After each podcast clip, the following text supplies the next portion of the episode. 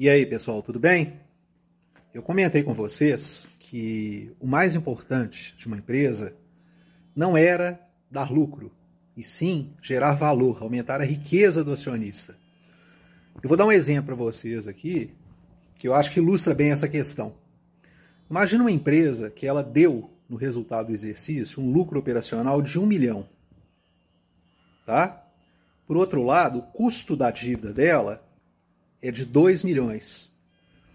No final da história, embora ela tenha gerado lucro, a gente pode observar que ela destruiu a riqueza do acionista.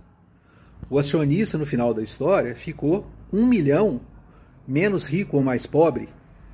Ou seja, ele teve um lucro de um milhão, pagou de custo da dívida 2 milhões, e no final da história, ele ainda teve que colocar um milhão da riqueza dele, do bolso dele, para exatamente cobrir a diferença que é o custo da dívida. O custo da dívida menos o lucro menos o custo da dívida. Então, esse é um exemplo que mostra para a gente. O mais importante não é gerar lucro. O mais importante é aumentar a riqueza do acionista. E onde que vai ver? A gente vai ver isso. Esse aumento da riqueza do acionista vai ser traduzido no aumento no preço do valor da ação da empresa. É isso que a gente tem que estar sempre atento. Beleza, pessoal? Valeu!